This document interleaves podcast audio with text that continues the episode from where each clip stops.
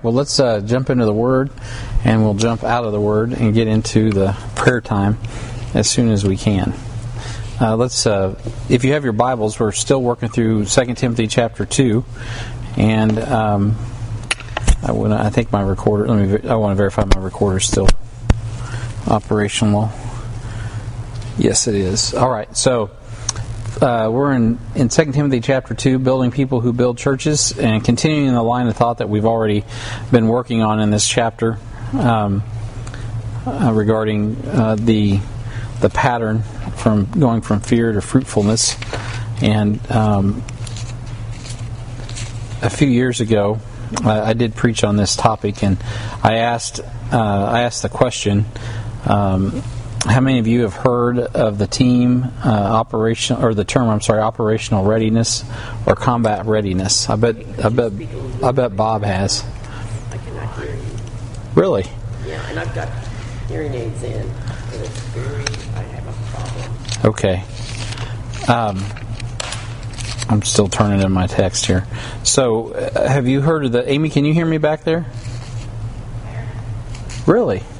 All right, I'll try to project better. Um, so the uh, we're we're I'm going to talk to you a little bit about the term operational readiness, which is uh, or combat readiness. And I know Bob would have some understanding of that, being in the military and uh, being involved in those things. So, well, Bob, tell us what is, if you would like. Uh, what is the what is your definition of combat readiness, or uh, what have you? Typically, in the military combat readiness means that your unit is prepared to go to war and fight that war and win that war. And if you're prepared to do all of that, then your unit is considered combat ready. Amen. So coming from the man who knows. So uh, here's what I said: it's it's the capability of a unit or formation, ship, weapon system, or equipment, which is a, this is a technical definition to perform the mission, just as Bob said, or functions for which it's organized or designed and uh, in a general sense to express a level or degree of readiness. Of course, to accomplish the mission is ultimately what the, the idea is, and that's really what that's really what Paul is doing with Timothy with this epistle, is he's getting Timothy ready for combat. He's preparing him and fortifying him with what he needs to go to war. And obviously, if you're going to go to war, you need to count the costs. Jesus said that himself. And you need to have the supplies. And that doesn't mean you use all the supplies in one day. You got to have a way to ship them and keep them and, and get them where they need to go. And, and also, as I was talking about this morning in a war, you got to you got to have wars are about attrition. So you got to have a good supply line. Uh, everyone knows in World War, not everyone, but in World War II, um, you know, one of the reasons that, um, not MacArthur, but uh, uh, Patton was so successful is he really he maintained no matter what his supply lines, uh, and, and even to the detriment of everybody else. I mean, he made sure his supply lines were going to be open, and he was first uh, to the you know to confront the enemy, uh, and and that was all a part in his mind of combat readiness, of course. So uh, that capability to be, you know, ready for the functions that they're organized to, to or designed to do, which is, is uh, kill the enemy. So in Scripture, it's described as being ready or being instant. In 1 Peter chapter 3, which I think I left that in your notes, in verse 13, Paul, uh, Peter said, in, And who is he that will harm you if you be followers of that which is good? But if you if you suffer for righteousness' sake, happy are ye, and be not afraid of their terror, neither be troubled. But sanctify the Lord God in your hearts, and be ready always to give an answer to every man that asketh you a reason of the hope that is in you, with meekness and fear, having a good conscience, that whereas they speak evil of you as evildoers, they may be ashamed that falsely accuse your good conversation in Christ, uh, which is your lifestyle uh, for it is better if uh, the will of God be so that you suffer for well doing than for evil doing. So we talked about that this morning, right? Our testimony being a light bearing to the point that it inf- impacts the people around us for the kingdom of Christ, which causes, you know, um, when you bring the lights, it's going to bring it's going to bring the gnats, right, and the flies and all that, and so especially in the darkness, and so um, the bugs start coming, and there's going to be problems. And he's really Peter in this text that I just read if you look at the you know verses 13 through 15, is saying, uh, you know, you're going to suffer. It's going to be painful. So prepare yourself. Sanctify the Lord God in your heart. Be ready.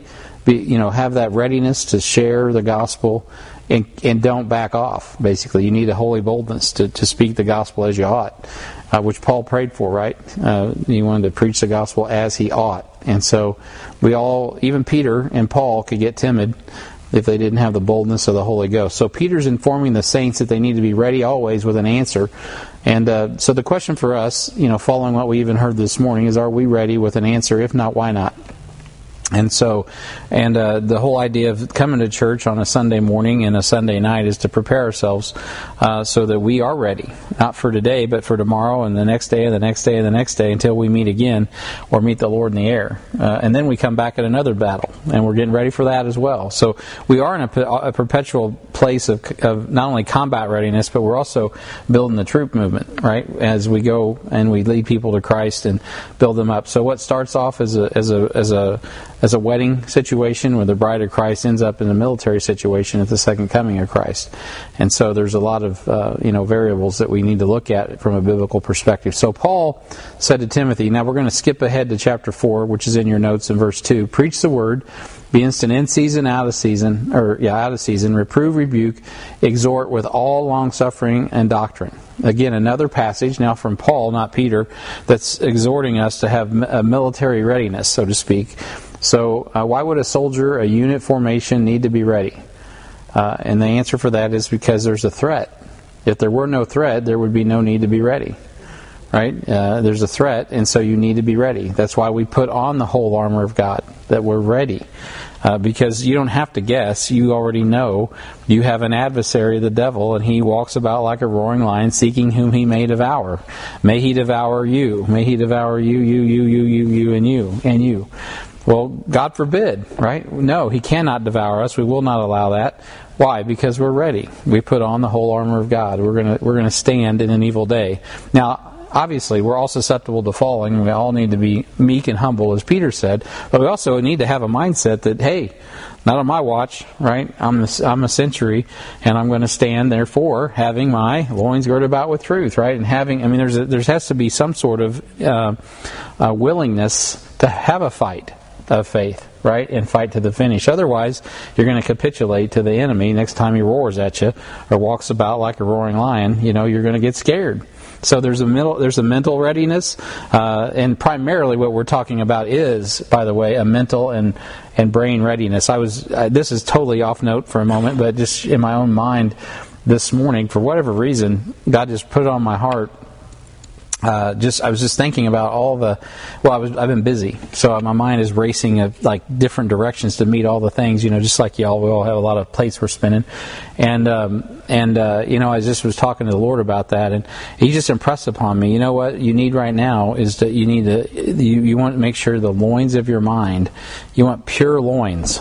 You want to you want to like wash your mind in the water of the Word so that you can think properly. Because if you're in a combat situation, that's the key. You've got to think clearly. You got to make good decisions. Now, obviously, God is the one that brings the power. He's the one that brings in the ordinance. But you've got to be wise enough to call it in, right? And what is that? That's prayer life. That's what we're doing tonight. Is we got to pray properly, and there is. I mean, it's got to be part of what we're about is praying. That's why we're here tonight. I know this group. That's why you're here tonight. So I'm preaching in the choir, but it, it does get down to that. I mean, we really got to be sober minded and vigilant um, not not in just the, the execution of ministry activity, but in the in the execution of prayer activity. So we can call in the ordinance, and I, I catch myself. We do it here in this meeting. We'll pray about, you know, this and that and this, that, and the other, but we'll miss some major things oftentimes. We'll be getting ready to move out in a military style spiritually initiative and uh, spend more time praying over bunions than we have prayed over getting the gospel where it needs to go. You know, so we got to balance that. We should pray over everything, bunions and everything, but we also need to make sure we understand, you know, what goes on. We got we had 192 people here today. We don't even know where they came from, right? So we need to be praying that the, we need to spend some time in prayer that God gets the messages where it needs to go, that he meets the people where they are, that the Word of God is effectually and fervently working in people's lives that we don't even know. We don't even know how we don't even know how they got here, and they just show up. So it's like praise the Lord, you know. So, um, but it's not just praise the Lord. That means we got work to do, right? We're in a that God is bringing them here because they're probably wounded, they're hurt, they're they're probably the, the lion's probably been roaring at them. They're looking for a place, they're looking for solace, and we're we're engaging in in their issues because that's where the issues are at, and it's a spiritual it's a spiritual conflict. You guys get what I'm saying, I think. So, um, so. Yeah, a lot of new, faces? Yeah, a lot of new faces. What's that? No, I don't think you in here yet because it was like first as we were. Yeah, I was trying to get ready for next steps. I was like, wow, man. Yeah. So cool. Yeah, and that's that's also you know just where I, my seat, I can see a lot of what's going on with people, and so I know what I mean. I know that there's a lot going on in people's lives right now, and and uh, and they're coming here because they're hungry and they're. It was good to see Justin was here with his little boy. Yep, Justin is here. He's he's on my mind. I was actually talking to him before the service, and yep, Justin Justin and Xander were here. We need to remember to pray for them tonight. Those are real battles, you know, real issues. Um, so tonight we're going to look back at, at some aspects of our identity. Of course, I'm working through these aspects of the identity, so I'll be a broken record uh, when we meet on that. That from uh, you know the the passage that we looked at. So I left it in your notes again. We've been looking at. I'm going to quickly go over them. Uh, I, I covered this again several years ago, but in verse one, we, we're which also ties to chapter one in verse one. We are a son. Uh, we have identity as a steward, a soldier, which is uh, no surprise that we're going to be talking about that tonight.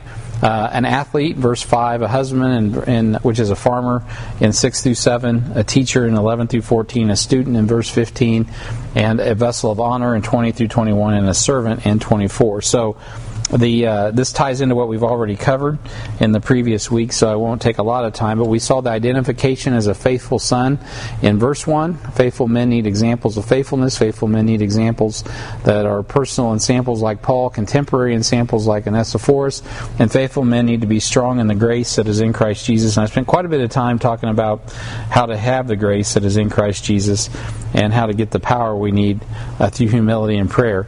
And then we saw that identification as a faithful steward in 2 Timothy 2 2. Uh, commi- uh, we collect God's word from faithful men. We commit God's word to faithful men, and we commit to reproducing faithful men who reproduce faithful men. That's really what we're all about. So we pray strategically, which is what we're doing tonight, what I'm talking about, uh, and passionately, right? We, and uh, with some real sincerity. We collect God's words faithfully, listen to what God says, and hear God's calling. We deploy regularly, and we deposit frequently. And so you'll see the fruit uh, if you continue fearlessly and faithfully. All right, so that covers everywhere we've been. You guys remember all that in order, I know, just like me who taught it, and I still have to go back and remember what I said. So, all right, so that brings us to point three in our text. So let's look at verses three and four. It says, Thou therefore endure hardness as a good soldier of Jesus Christ. So, camp theme, right? So what a what a coincidence! We're right here today. Endurance camp comes back, and we're on their verse. So, the, uh, thou therefore endure hardness as a good soldier of Jesus Christ. Uh, no man that warreth entangleth himself with the affairs of this life, that he may please him who hath chosen him to be a soldier. So, what I described in my review is a need to be ready for combat. So, if you are in an army, uh, you know, you're just not a bunch of young um, uh, men with weapons um, like they are in some armies, right? So over in uh, Africa or whatever, throw throw the little 11 year old an AK and let him go, right? Um, you know, give him some drugs and off they run. Uh, and so that's not what we need. We don't need an army of boys um, that don't know how to hit the target. Um, we we say no uh, to the boys. We need men. Uh, and to have men, you got to train them. Now, oftentimes, have you never noticed an army starts with boys? Uh, but the whole process is to turn them into men. Right? Don't, we don't need boys in the army. We need men. Uh, it doesn't mean that they can't be young. It's not about their age. It's it's really about their uh, the character, right? That's why they break them down and build them up. And not every boy makes it, right? Not every boy can turn into a, man, a military man. And so uh, that's what a faithful steward does. They train faithful men who are able to teach others also. And not to overuse it, but it is one of my favorite analogies. It is Abraham in the Old Testament. Uh, again, this isn't in your notes. So, you know, he, that's what he did. He was a faithful shepherd, and he trained faithful servants. And when a military uh, exercise came, or not even an exercise, they were ready. His trained servants armed, were armed, and they went after a Confederate army that had invaded Sodom and Gomorrah and taken Lot, and they, they, they routed them right? And here's this guy not even noted. There's nothing in the Bible outside of that uh, incident that even would give anyone any indication that Abraham was ever involved in anything that had to do with military, right? And all of a sudden, out of nowhere, comes a 300 man army that puts armies to flight and uh, Confederate armies, I might add. I mean, that's pretty impressive. And so these guys were some sort of fighting force. Well, why is that? Well, because well, Abraham is he's a steward of a dispensation, right? He's the father of faith. He's he's Abraham has got the covenant. I mean, he's he's somebody that God has chosen. And and what did he do? He didn't have sons. He had 300 sons. So he just took the servants he had, and a servant at length becomes a son, is what Proverbs says, right? And so. Um, and so they were like his own sons, and he taught them how to defeat the, defeat the lion and the bear, and probably some of the same tactics that David had learned.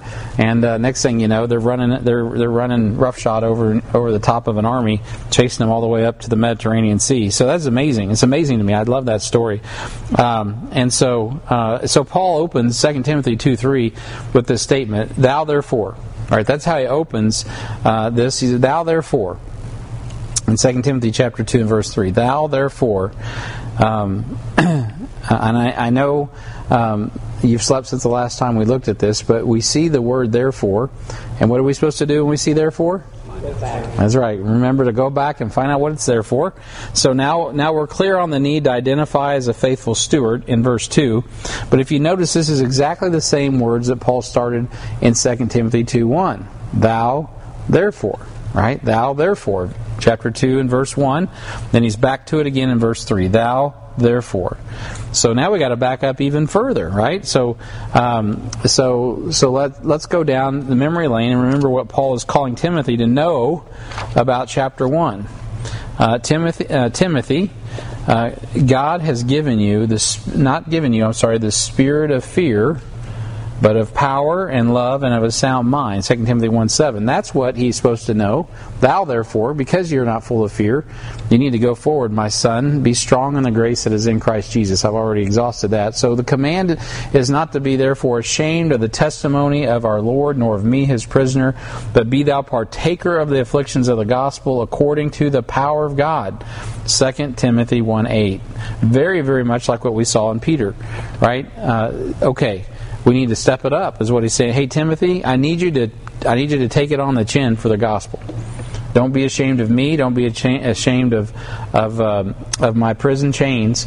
Uh, but embrace this battle and hop on in here without any fear. Uh, now uh, we remember why we need to be strong in the grace that's in Christ Jesus in verse 1 because, well, we're facing some difficulty.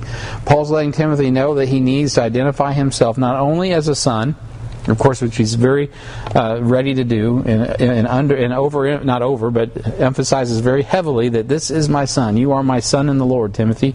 Um, not only is he faithful uh, in that regard, but he also says you're not just a son, but you're a steward. But not just a, a steward, you're also son. You are a disciplined soldier, and that's why you have to endure hardness. Therefore, right, you've got to do this. You've got to be a disciplined soldier. Have you ever considered how your identity impacts your discipline? Uh, and again, I, I'd like to tell you I'm just so smart. I line these messages up, but I really this is the Holy Ghost lining the. This is like I'm like this is so much what we talked about today, and it wasn't because I was reading ahead. Uh, so when a young man enters the military, they change his identity. That's ultimately what they do. They shave off his head. They, well, they used to anyway. Give him a number. Give him a sex change. Oh no, no, that's what they they don't do that. Uh, they give him a number, play, place his unit, and place him in a unit with other uh, others, and treat him as a soldier in a functional country with an army. That's what they do. Uh, not give him a sex change, but they do those other things I mentioned. So why do they do this? Uh, because there there are real battles. And uh, as funny as what I just said was, it, is true. What what that will affect is military readiness. If you get off course, the real job of the military is to to give a young man an identity, and ladies obviously as well. But I'm dealing with men in the context. So, uh, so the idea is is to get them their identity to be that of a soldier and uh, and they do a pretty good job at it, uh, at at least convincing them that they are a soldier. I just talked to a, a man a couple weeks ago from Vietnam, and uh, he was telling me how ready he was uh, to go and kill people in Vietnam, and he was uh, he was until he got there, and then once he got there, he says, "There's nothing that can prepare you for that." But at least they had me convinced I was ready to do this. And of course, what ends up happening is the moral injury and the different things that happen end up hurting people uh, because we're not designed uh, for all that. It's very difficult, and so. Um, but at any rate, uh, why do we do all this preparation? Because there are actually are real battles, and it is ugly, and we need people that can stand in there and take care of business. And if they don't learn to identify with the hardships of being a soldier, they're not going to be of any use to the man next to them in the unit that they're in, and particularly in that particular branch of service or to our nation that they pledged to protect and defend. So when called upon, uh, they need to be and they have to be ready soldiers, and they just have to be, or we're in trouble. And so, it is not enough to dress up like a soldier. Uh, it's imperative that men who uh, com- uh, complete boot camp actually are soldiers. Right, so dressing up for me just to put on. Back when we were young, I uh, we were discipling Doug Howie one year for uh, I, uh, for uh, Halloween. I put on his uniform. I went out. I was what I was a pretend soldier, and I was had my army in, said Howie instead of Hedges. So I'm running around with his his. Uh, the only time in my life I wore the uniform, and uh, it wasn't a uniform; it was a fatigue thing. You know, the whole camouflage thing. But it was real. I felt like, man, I'm what am I doing? I'm playing soldier. I wasn't a real soldier. I was just dressing up like a soldier. We don't need that. We need real soldiers, and that's what God is, is uh, doing through Paul and Timothy's life. It's imperative that men who complete boot camp are actually soldiers, and that's, they must be willing to stay in rank, uh, obey orders, and do their duty, and put the goal of others ahead of themselves. And it's no wonder that Paul speaks to Timothy in these terms. It's also no accident, while I'm on the subject, that Jesus Christ uh, seemed to pick out soldiers, right? Centurions and different ones seem to be receptive and comprehensive, comprehensive to what he's doing because they understood authority. And they were under authority and they understood he was in authority. And so, anyway, Bob, go ahead. Yes, sir. I don't know if they still do this, but one of the things that we absolutely had to learn in basic training was our three general orders. Yeah. I will guard everything within the limits of my post and quit my post only when properly relieved. I will obey my special orders and perform all my duties in a military manner. I will report violations of my special orders, emergencies, and anything not covered in my instructions to the commander of the relief. And we had to nail that verbatim. Verbatim. Yeah, we many years ago we prepared to go. We had uh, general orders as well uh, when we went to Romania, and they came in very handy. Um, I don't remember them all right now, but Amy, you remember the general orders we had? I'm not as good as Bob, but they are important. They came in handy when uh, things went south on a mission trip. Uh, and the reason we had them is because things could predictably go south on the, these mission trips we were taking, and they did. And we had to maintain unit discipline and, and structure and order because it was kind of dicey in the places we were going. We're sending a bunch of greenhorn Americans into a third world country, in essence, in Europe that wasn't used to, that they weren't used to. So uh, they had to transform our mindset. Um, amen, though, Bob. That's, uh, yeah, the general orders. Those are, you still remember those to this day. So ours were having to be uh, compatible, adaptable. Da, da, da, I can't remember all of them, but it, they were good. So, have you ever considered how your identity impacts that discipline? Right, and so um, Mitch Newland gave me a book called "Jesus Was an Airborne Ranger," and it's got by a fellow named uh, John McDougall, who is actually an airborne ranger. Uh, and and uh, Mitch actually knows him. But one of the things that he challenged the readers to do is consider the image of Jesus that they worship. And so he makes a case that Jesus, the Jesus of Scripture, isn't just being uh, presented at church on most Sunday, isn't the Jesus that's being presented at church most Sundays. And he presents the idea that there is a wimpy Jesus that's being promoted over the true Jesus. And this is what he says. He says, Over the years, as I've listened to, to Rangers share their experiences with Christianity, I've noticed a problem. It shows up again and again. Mind you, these warriors are among the toughest of the tough. They, uh, the type of men who walk into the Army Career Center, slam their fist on the desk, glare at the recruiter, and growl, Give me the hardest thing you got. But here's the tension. It's hard for tough guys to follow Jesus. The problem isn't Jesus. The problem is the Jesus who is presented to them. Ask yourself, how do you how do how do most churches portray Jesus? He is the tender shepherd, meek and mild. He's the long-haired boyfriend, uh, the one you're supposed to sing love songs to. Boy, isn't that the truth? He's the he's the bearded therapist who wishes we'd all become nice guys, and we all know where nice guys finish. And so, uh, how could our nation's fighting men possibly relate to such a slack jawed pretty boy. This is not me saying it, I'm just saying. So um, he, he goes on to say, Perhaps you felt the same way. It's not just soldiers who are put off by the image of a wimpy Jesus. Lots of men, and even women, have the same reaction. We've been handed a skewed, sanitized, and weakened understanding of Jesus. Not only is this bad theology, but it also gives us a bad role model. Real men can't relate to this feminized Christ. Amen to that. And they shouldn't have to. The Sunday school Jesus gives us no understanding of why we're here on earth, what we're up against, and what we're supposed to do. We need something more. And uh, you know, a good exa- a good person that's processed that, who is also a ranger or a green beret, uh, is uh, um, oh, Stu Weber. And uh, so, if you're ever looking for some more resources on on, on another fella who's really assimilated a lot of that, who who is also balanced. I want to just add that in. Stu Weber's balanced because Je- Jesus is his gentleness has made us great. So you don't want to get so much testosterone that you forget that. Uh, meekness is not weakness; it's actually power under control. So there is uh, just because you're masculine doesn't mean uh, you know you're not gentle. So there's a balance to all that. Just so just throw that out there. This is just a quote from an author, but I get what he's saying. His point is well taken. The, the Jesus that's presented is not necessarily uh, the Jesus that we see in the Bible. And a lot, and he is right. Jesus Christ has been feminized. It's feminized in worship music. You don't hear a lot of onward Christian soldiers marching as to war with the cross of Jesus going on before. I mean, you go back, just rewind the tape a hundred years, and those songs they rock your world, man. They are they are in cadence. They are masculine. They are strong in uh, in all the things that we're talking about. So. Uh, and just just FYI, but Tender Warrior, just to balance this out, uh, Stu Weber wrote a book called Tender Warrior, and he was he is was a true warrior, uh, and so he's also got a lot to say about that subject. So during the Philadelphian church age, the church identified with the militant aspects of Christ. Uh, songs like, as I just mentioned, "Onward Christian Soldier" were written, and how many heard that song before in here? I think everybody probably. So we all have heard "Onward Christian Soldier" marching as to war with the cross of Jesus going on before. Let's just soak in these words, and I'll probably have to stop here in a minute. Christ the royal master leads against the foe, forward into battle, see the banners go. Of course, the refrain, onward Christian soldiers marching as the war with the cross of Jesus going on before. I mean, if we started singing that on YouTube, we'd get yanked. Um, you know, we'd be right up there with uh, MAGA. And so at the sign of Trump, listen to this, at the sign of triumph, Satan's host doth flee.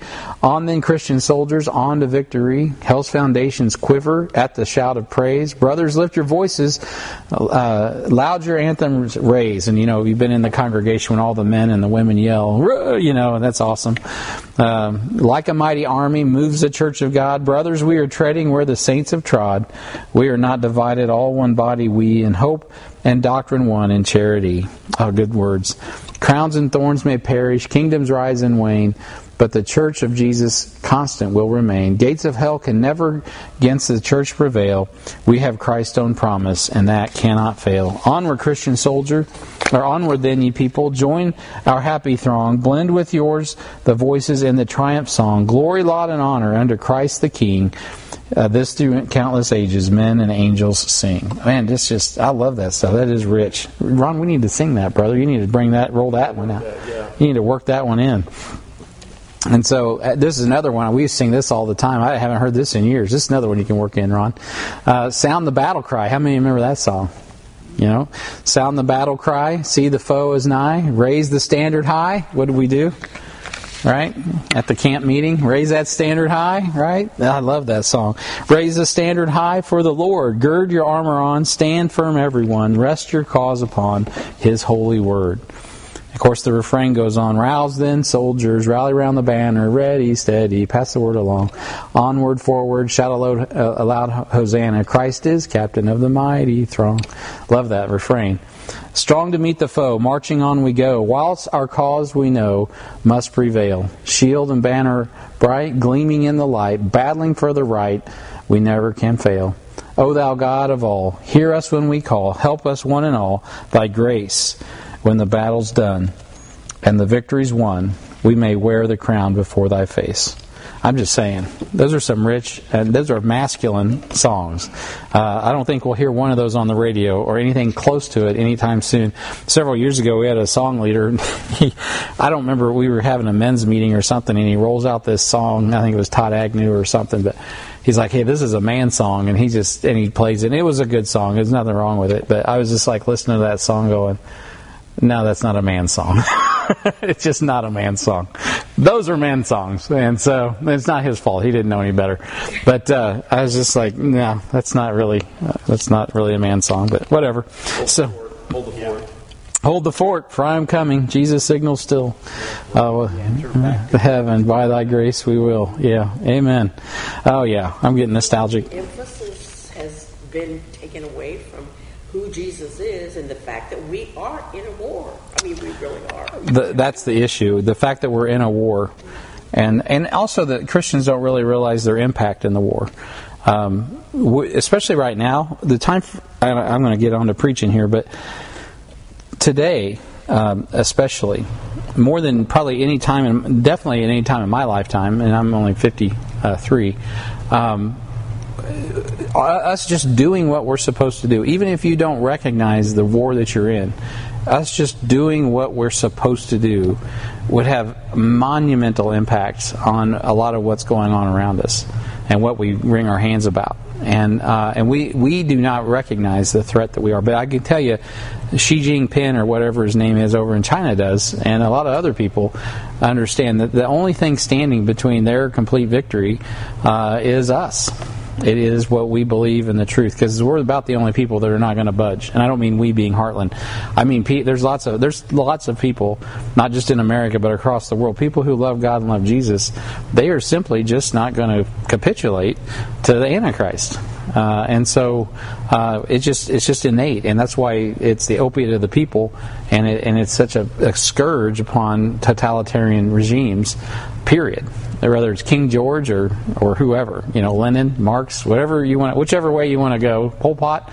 Um, you know, it's just it's just like there's this, these crazy Christian people who believe in a higher power, and you just can't expunge them of it, and uh, and they'll die.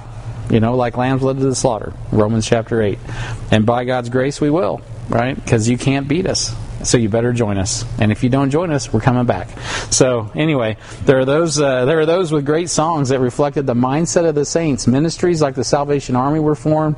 I mean, just in the name, Salvation Army. That was the name uh, that William Booth used. Um, understanding that the church needed to mobilize and reach the world uh, was awakening that men moved to endure the hardness. Men like William Carey, Adoniram Judson, David Livingstone, George Mueller, Amy Carmichael, just this lady in there, and many others mobilized to accomplish God's mission and God's power for God's glory and God's grace. So the saints from that era understood that it was to that what it was to endure hardness because they understood they were in they were in a spiritual war, a real spiritual war, and hardness was accompanied with that. That's what Paul was teaching Timothy.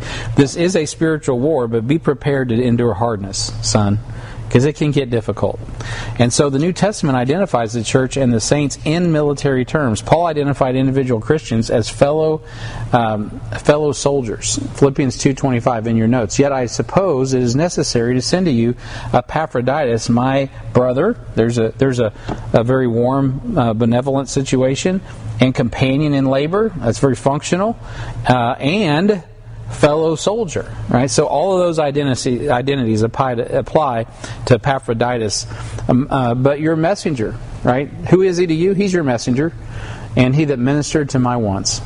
Philemon chapter uh, 1, of course, there's only one chapter in verse 2. And to our beloved uh, Apphia, how do we say that? Apphia? Apphia. Apphia and our Archippus, our fellow, here it is, fellow soldier, and the church in thy house right? So these folks are, oh, they're beloved, right? So the, there's nothing wrong with that tender speech, um, the loving nature and all of that. That's all there. But also, he said, and they're fellow soldiers. You know, these people are, they're down with Jesus and they're serious and they're uh, in discipline, they're in rank. Paul mentions to the Corinthians that a man of God supplies himself as a good soldier. In 1 Corinthians 9 7, um, who goeth to warfare any time at his own charges, right? Do you just, you know, open up your bank and go to war? Who planteth the vineyard and eateth not the fruit thereof? Or, who feedeth the flock and eateth not the milk of the flock? Muzzle not the ox that treadeth out the corn. You have to find resources. Resourcing a battle, it doesn't count. You know, we needed the French, even though we didn't like them. You know, we needed them. And uh, in the Revolutionary War, uh, you you got to have money. You got to have bankers. You got you know bankers always fund both sides of a war. Why? Because they know that the people need money. They need resources, and so uh, and uh, and so. Paul teaches the man of God readies himself with armor like a military soldier. In Ephesians 6, which you've already referenced in verses 11 through 18, his entire body is covered. The loins are girded about with truth, the breastplate of righteousness, the feet shod with the preparation of the gospel of peace, shield of the Spirit, the helmet of salvation, the sword of the Spirit, which is the Word of God. And don't forget, don't forget, tonight before we close this up, pray always, for you need great communications with headquarters. 1 Thessalonians 5 8. But let us who are of the day be sober, putting on the breastplate of faith and love, and for an helmet, the hope of salvation. So I'm going to stop right there. Uh, because that's a good spot to stop, and we're out of time, uh, and I'm over time again. So um, that's where we're going to stop. We'll pick it up next week uh, there, and we'll get into. I haven't really even gotten into my outline, have I? So we'll get there. Did I give you any blanks to fill out? Two? Okay. Well, that's better than none. Count. We'll count ourselves lucky. All right, so we'll uh, we'll go from there. Let's uh, let's uh, transition. I'll uh, turn off the mic, and uh, I think you guys get the point here about fighting to the finish and moving from fear to fruitfulness. And uh, and part of that is this aspect, and it's just one aspect of those others in regard to being a faithful soldier.